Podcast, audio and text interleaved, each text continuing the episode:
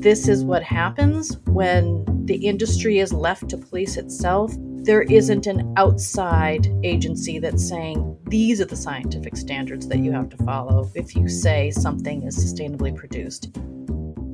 Hi, I'm Daphne Howland. And I'm Ben Unglesbee. We're senior reporters with Retail Dive, and this is our podcast where we break down the biggest industry news and trends and talk about some of the things that don't always make it into our stories. This is The Back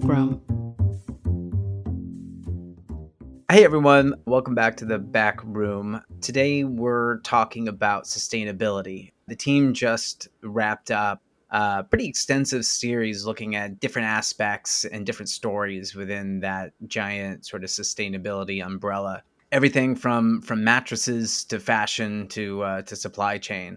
Daphne, you know, one topic that that comes up again and again around how does you know, regulation factor into to different sustainability issues. You were looking at the fashion industry specifically. Why, why don't you kind of recap what uh, what you learned?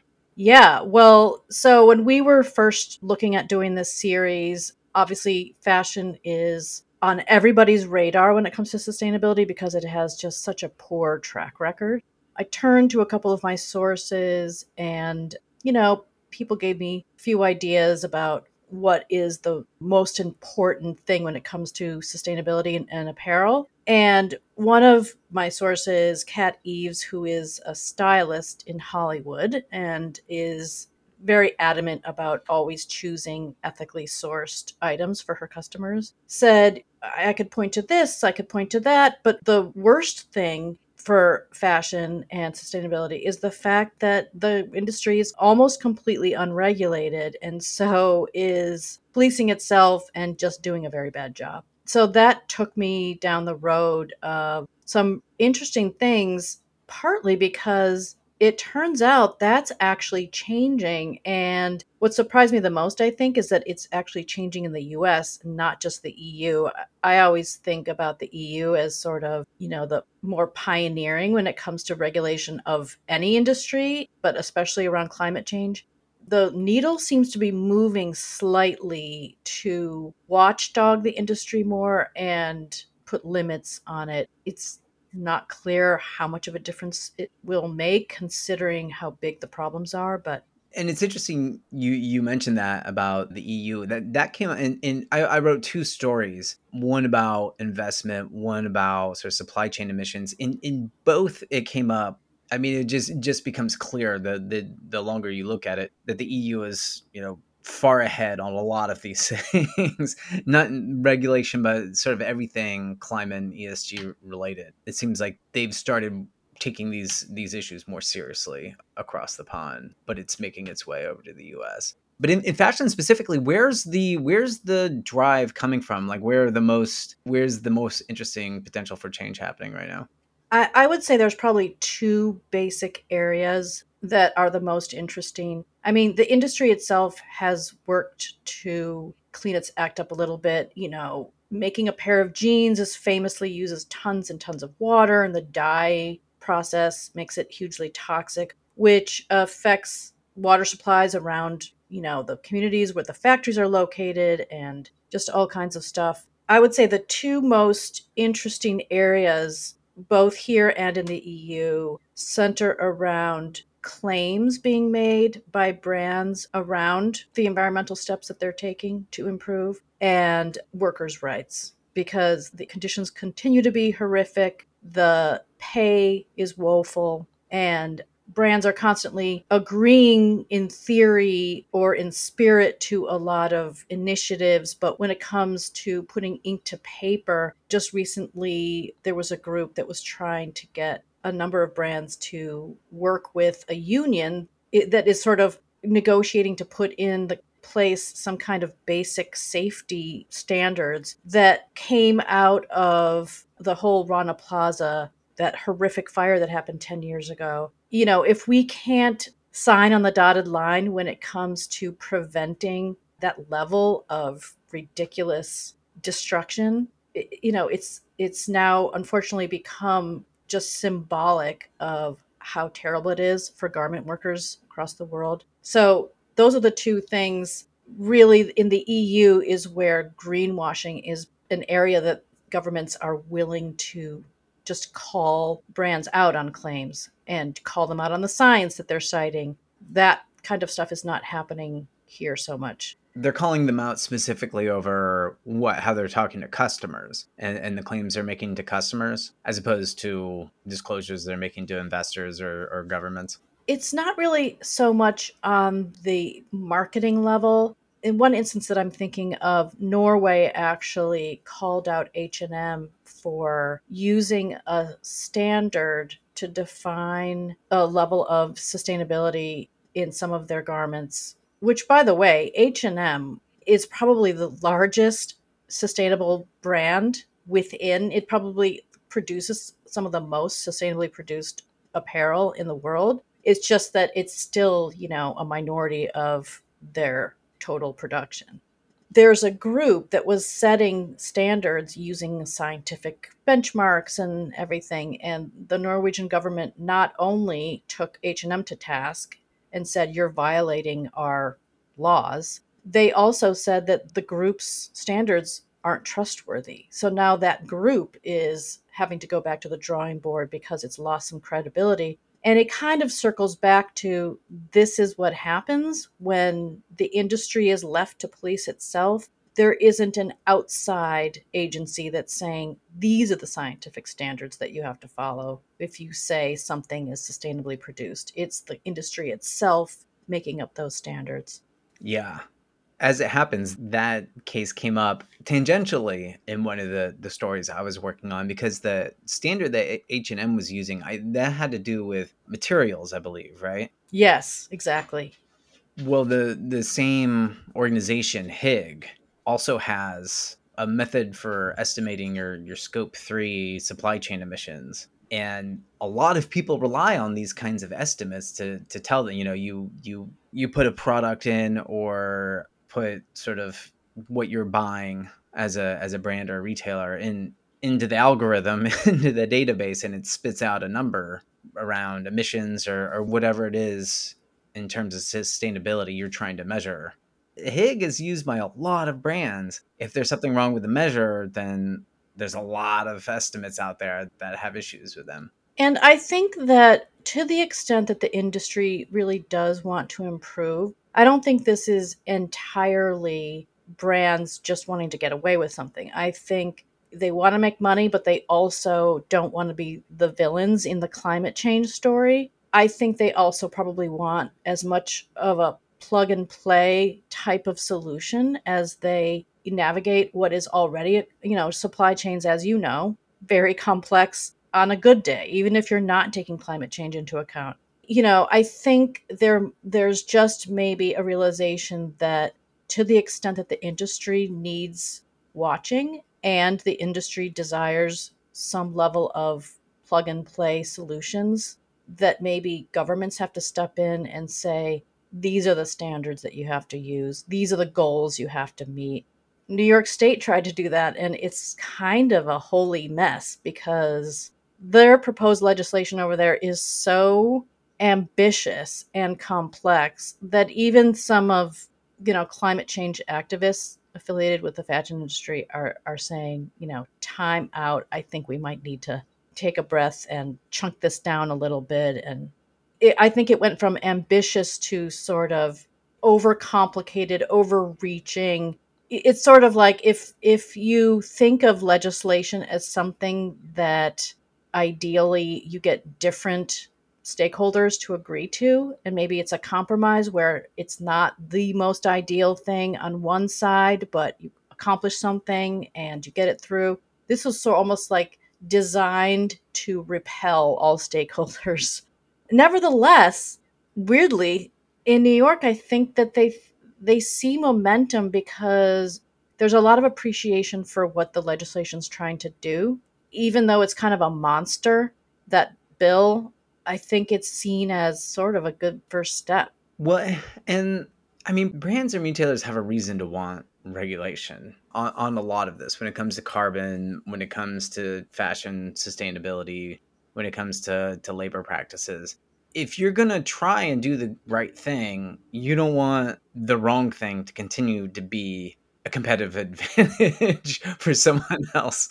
I think I mean that's kind of the reason why rules exist at all. It's just a matter of getting the right rules in place, which I mean, as you see in New York, is very difficult when you're dealing with a with a very complicated, very complicated subject. Right. It's it's complicated even before you start trying to change it. The other thing I think that the industry might be realizing is whereas sustainability is a selling point and Gen Z undeniably is hyper aware of the climate change crisis and is getting impatient with the world for not solving it. I'm not sure we can count on the consumer, including Gen Z, to opt for sustainably made products.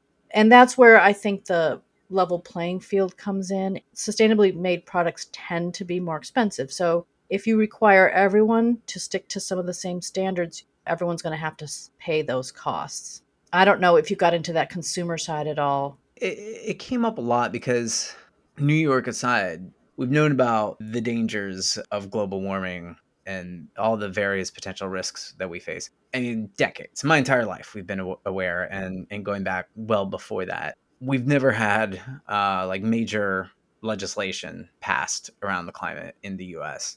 And some of the work that was going on in the executive branch basically just got put on ice by the the Supreme Court. There's been a conspicuous absence of, of government action on climate change in the country. That leaves the consumer as one of the few forces to to push the industry to to change. One of the stories I wrote was about investors investors both in stocks and in debt instruments uh, like bonds and, and loans. ESG investing has grown by several factors in, in a short amount of time. You know, a couple of the people I talked to, it's not necessarily that the investors are like, we need to save the world, let's use our money to do it. A lot of them are chasing consumers. And when you're talking about investment in, in the retail and fashion space, the investors see that this is where the consumer is going. The consumer likes brands that are doing serious work on sustainability, so they're chasing those consumers through the companies that they invest in, thinking that that's that's a good financial bet. Whereas some, there are probably some investors that also are truly enthusiastic about you know seeing change through through investing. But I think a lot of it is probably this is this is where the consumers are going. So, but the consumers are, I mean, they're only as powerful as the information that they have in front of them and they have to make choices every day and it, it's hard to know what to choose and i mean with climate change i mean there's a whole global industrial system cons- i can't really fall on consumers to reshape that i mean they don't I don't know that the average consumer, even as well informed as they may be, would really even know how to go about using their purchasing to to change the global supply chain. And it goes back to what information are they getting? You know, what what do the claims mean? And even with investors, I definitely think that since that's bigger money, that's the kind of thing that can reshape a board, which means boards are making decisions based on sustainability perhaps or the c suite the really you know the leaders of the company are taking it seriously not as a simply a marketing vehicle but something on which to base the operation of the company Right.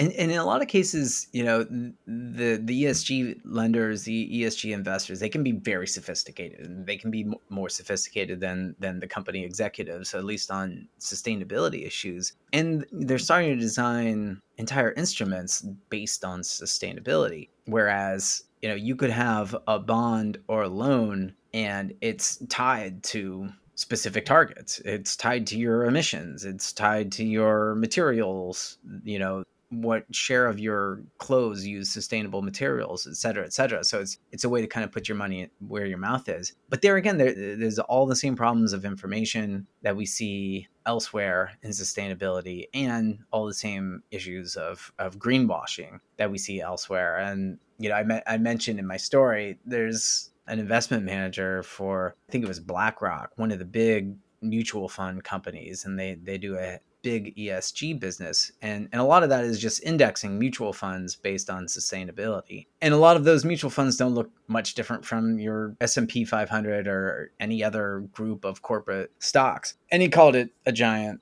greenwashing scam, basically. And so there's that tension all throughout everyone's kind of eh, I, I, think it's a good thing that at least they're seeing it as an advantage. Corporations and retailers and, and and clothing brands are seeing it as an advantage to be sustainable. Like that's a good first step but also i mean there's there's a tension between the risk of greenwashing or being called out in greenwashing and between that and just the need to do something right now because again when it comes to climate change the clock is ticking. We're way behind. We're in the most critical years. I mean some of the most critical years have come and gone already and and now we're like in the fourth quarter and we're halfway through.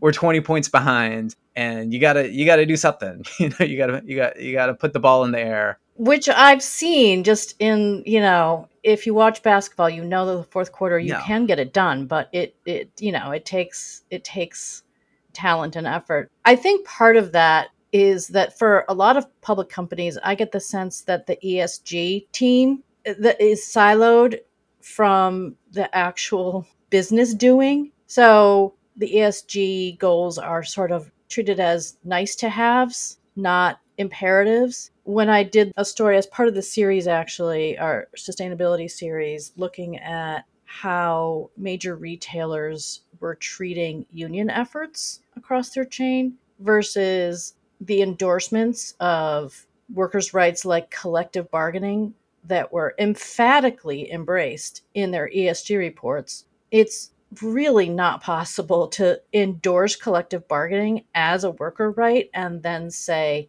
you know, it's it's not really going to work for us or worse actively fight workers that are you know trying to bargain collectively it was interesting for a couple of the retailers that I spoke to, they didn't want to go on the record, but they couldn't answer the question when I flipped it. So the classic line from most of these guys is we believe in unions. We you know our our workers can join a union anytime they want. It we just don't think it, it interferes with our relationship with our employees. But if i turned it around and said well then why do you endorse collective bargaining as a basic human right as outlined by the UN because this is where these ESG teams tend to get their material. They I'm sure they have a committee meeting of some kind and they say, "Yes, we're going to adopt the UN. Seems vetted, right? Looks good." But the UN says that collective bargaining is a basic human right.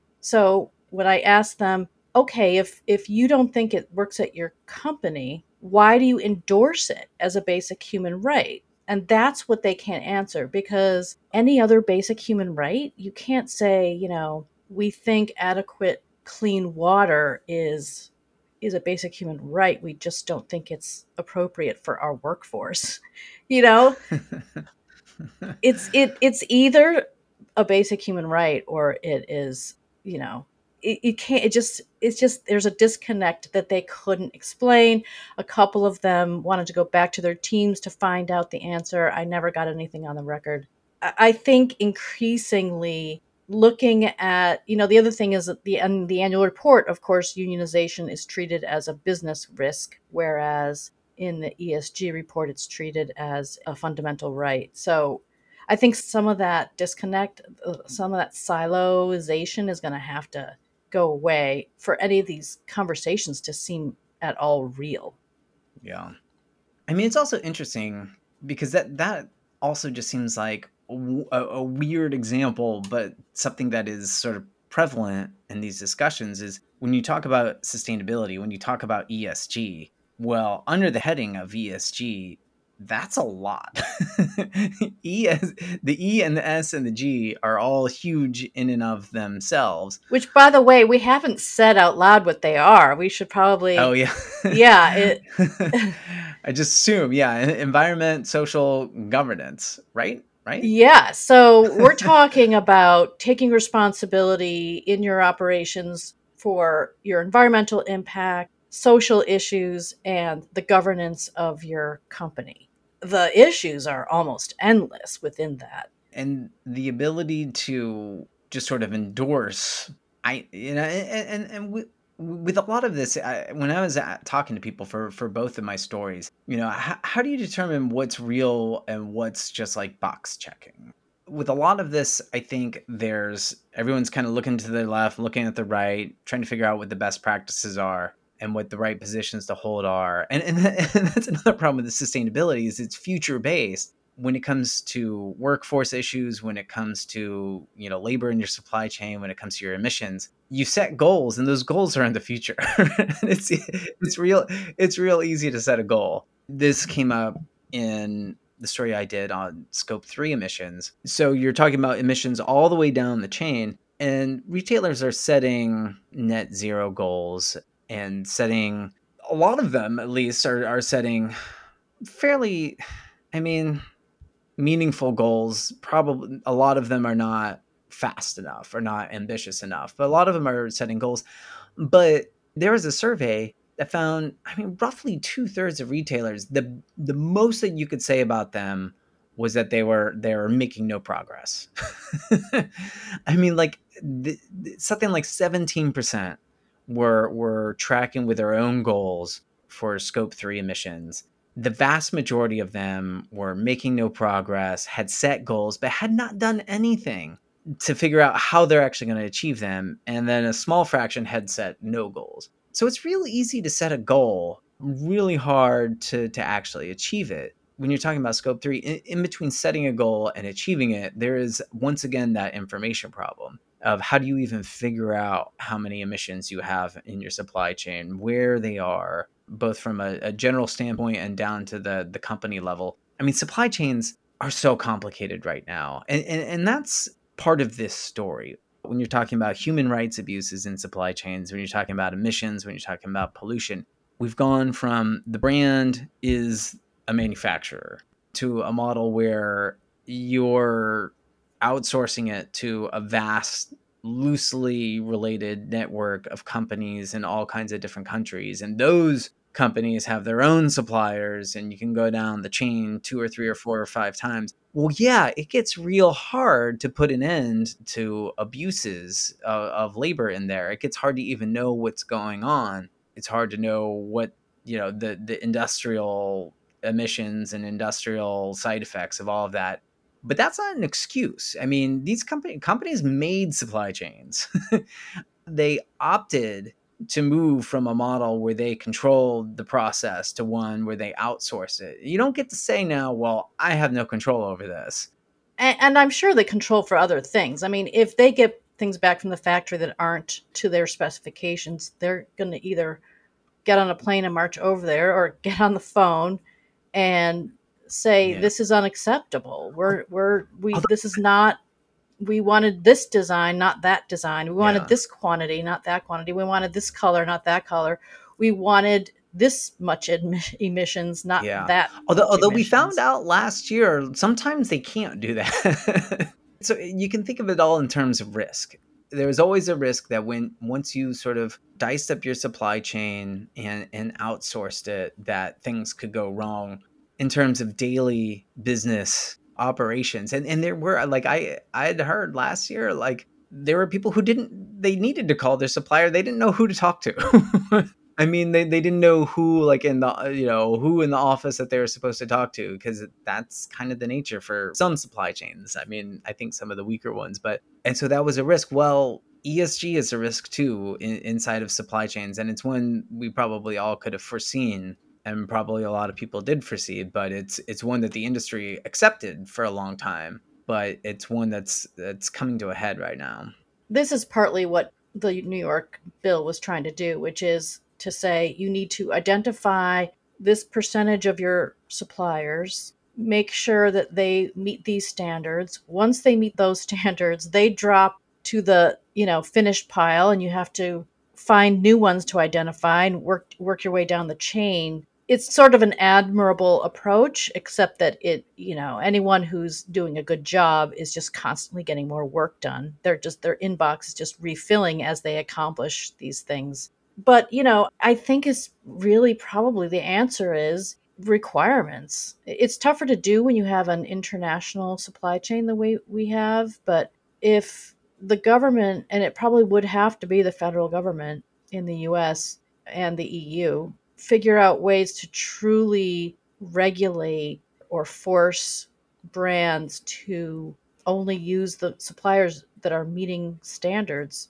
that's when stuff really starts to happen. This goal setting and the feel good and the box checking, as you said, and the dependence on the consumer making the right choices, I, I don't think is going to get us there on time. I think that fourth quarter is going to run out. Well, and in the long run, it can make things easier for suppliers too. If uh, U.S. and Western brands and retailers were all working with a common standard, and we're all going to all the suppliers around the world saying, "Hey, this is this is what we need. This is what we need from you, and we have no choice." it, it, it, gives clarity to and and it gives a little bit of clarity to the suppliers as well, it it probably makes it so that they don't have a hundred different standards that they're that they're working with. To be fair, at least they're talking about it. There's more going on now, and more serious effort going on now than there has been in the past. But the world just kind of needs a lot more. Well, I think this area, this tension between what retailers can do, what they must do, what they should do, what they are doing, basically defines our assignment as we continue to cover sustainability, which we will. Thanks for joining, and uh, we'll be following all of this and keeping you informed.